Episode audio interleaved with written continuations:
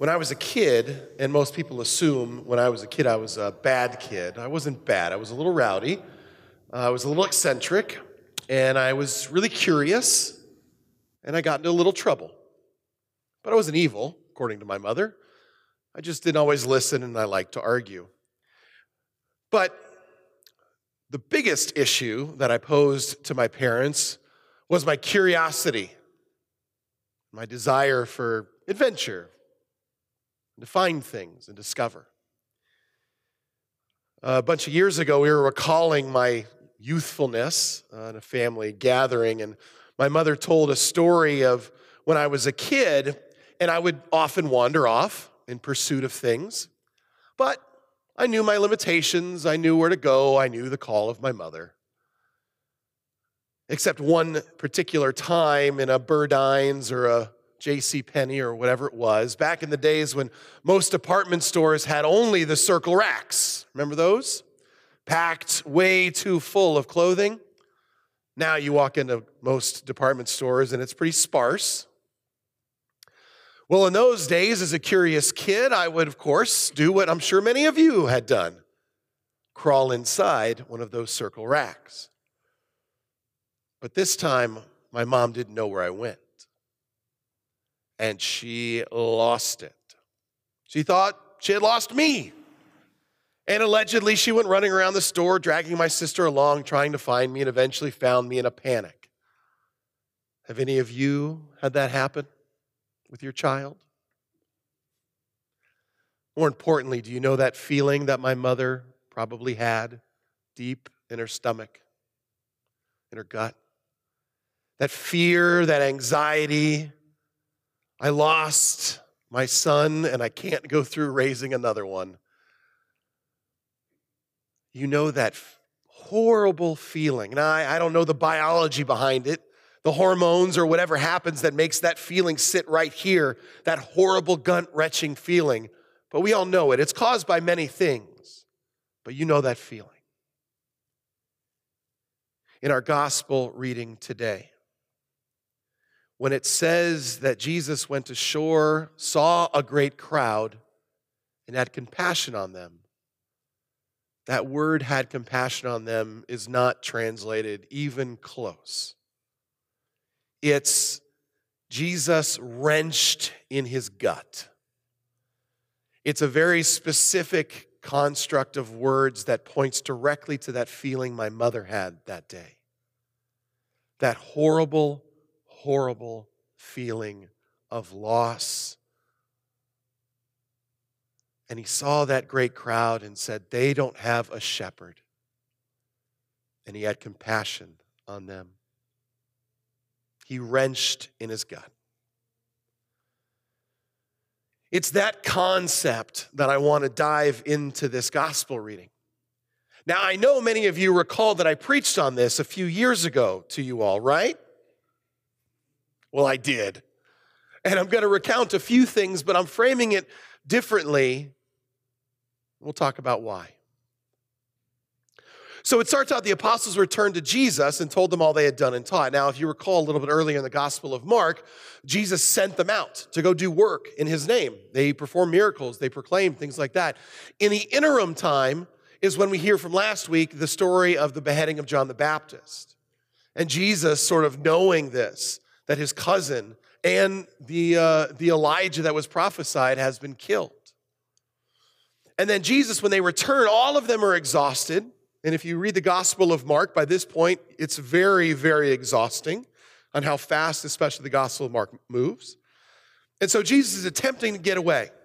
And eventually he does, the walking on waters coming in a couple weeks, where Jesus does finally get away to himself to pray and spend time with his Father. Uh, but here in the midst, it's, it's a chaotic time, and Jesus is trying to get away, and they go out into the boat. And they go across, but people see him and they want to spend time with Jesus.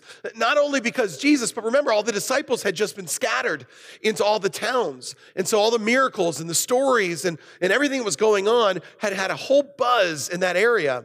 And so they would follow the disciples back, and now they're following them to where they land. And so the crowd was there ready to go. Jesus sees them and has this guttural reaction of compassion.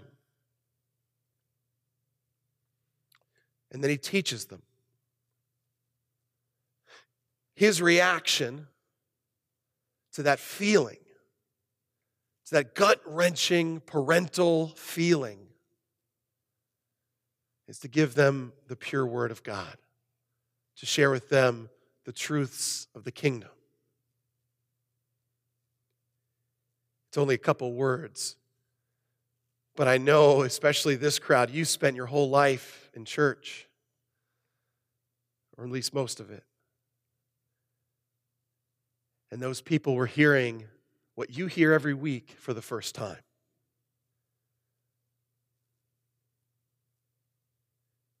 And when it grew late, his disciples came to him and said, This is a desolate place Thank you for that information, disciples. That's so helpful. He knows where he is. He created it too, but we'll get to that, disciples. You don't really understand that yet. So it's a desolate place. The word there is the word we use for desert. So they're in the middle of a desert. It's a not the greatest part of the world. And the hour is now late. Send them away and go to the country town. And they're, they're telling Jesus, right, to tell the crowd to go away. Disciples, you're telling Jesus what to do? Getting a little comfortable. But remember, they're tired, they're exhausted, they don't fully understand what's going on, and so things get snappy. And the Gospel of Mark, if you read it in the Greek, gets rid of all the connecting words here in this exchange. If you notice how I read it uh, just a moment ago, the reason I did that is because in the Greek it switches to present tense and it gets rid of all the connecting words that Greek normally has to make nice flow. It gets rid of the commas and the apostrophes that we use in English. There's words that do that in the Greek gets rid of it. So they're snapping back at each other. You and, and so Jesus answers them, You give them something to eat. Okay? Now, if Jesus tells you to do that, what do you do? You go give them something to eat. But they don't do that. They snap back. Oh, shall we go buy 200 denarii worth of bread and give it to them to eat? I have a feeling that Judas is the one who said that, the one in charge of the money.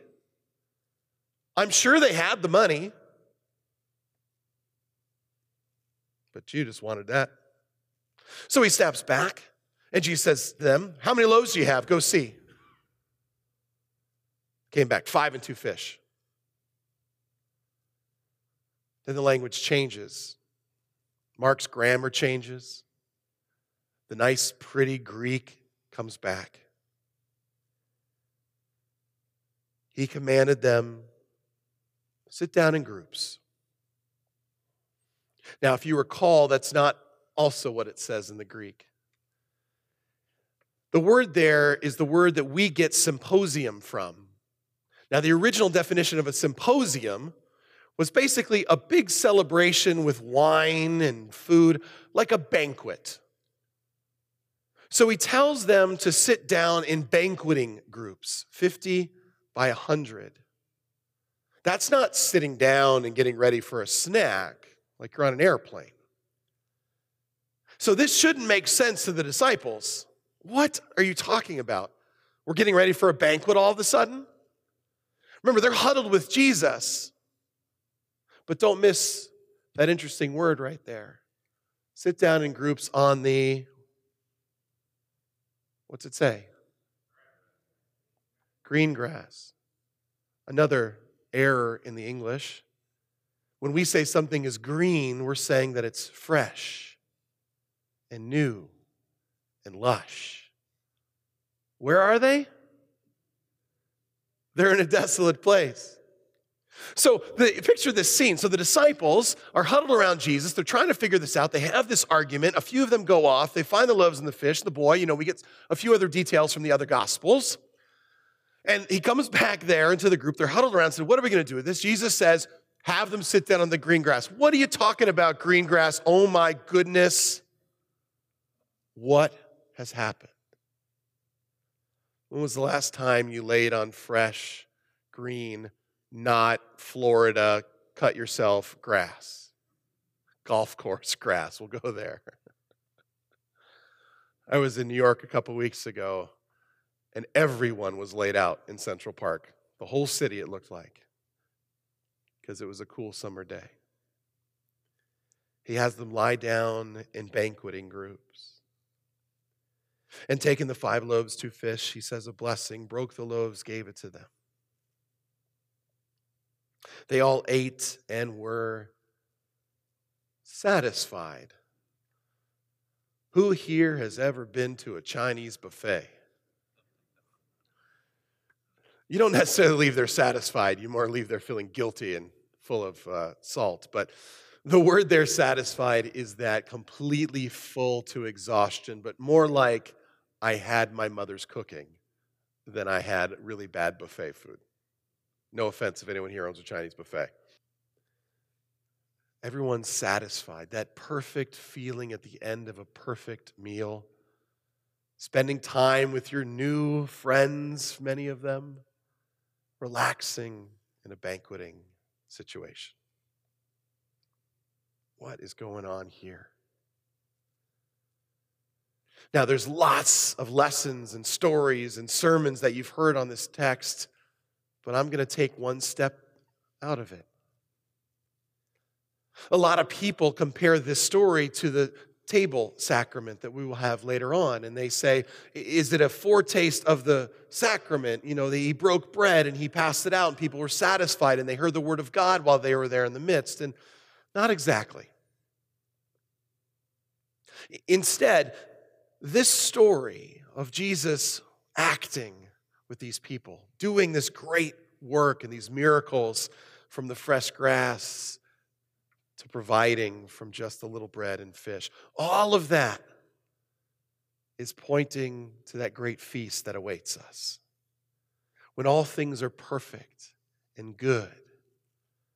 All the prophecies that we've heard from Psalm 23 to Ezekiel 34 of the Good Shepherd coming and having us lie down and enjoy the pastures and the green grass. All of those prophecies a little foretaste of that here as well, pointing to that heavenly feast. In the same way, when we come up here later on in the service, we experience that foretaste of the feast to come, that perfect supper. Now, none of you will necessarily lie down, but at least have it in your mind as you kneel, as you partake in the foretaste of the feast to come.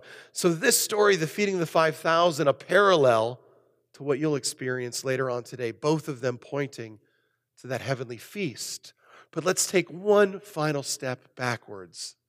Why are we being pointed to this heavenly feast of green grass, of us being sheep without a shepherd, of Jesus just wrenching in his gut at the beginning of the story? Jesus, who looks while hanging on the cross at the people and the emotions that go through him there.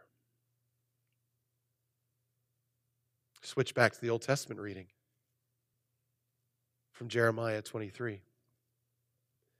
This is one of the final condemnations of the Word of God in Jeremiah. Woe to the shepherds who destroy and scatter the sheep of my pasture. Therefore, thus says the Lord, the God of Israel, concerning the shepherds who care for my people You have scattered my flock, you've driven them away, you have not attended to them. And then what does he say? I will gather my flock, I will bring them back. They'll be fruitful, they'll multiply. I will set shepherds over them who will care for them. They won't fear, they won't be dismayed, none will be missing. It's coming. I will rise up for David a righteous branch, capital B, another name for Christ, Jesus. He shall reign as king, deal wisely. He shall execute justice and righteousness. In his days, Judah will be saved. Israel will dwell securely, both kingdoms of Israel. And he shall be called, The Lord is our righteousness. And just to give you a little context, the king in that time his name meant the righteous of Yahweh. And so Jeremiah is proclaiming the voice of the Lord, saying, Your situation right now, Israel, you chosen people, is a mess. And the Lord sees it. And he sees the false king that's ruling over you. And he cares. God actually cares that his people, his sheep, are scattered and are lost and are wandering and don't have green grass, that are not full and comfortable. He cares and he will change things. He will send, as we know, his son, Jesus Christ, to give of himself for us lowly sheep. He will gather us from all the ends of the earth into his family, his church, his body. He will lie out the perfect grass and engage in a banquet for us. And we who are in this last age of the earth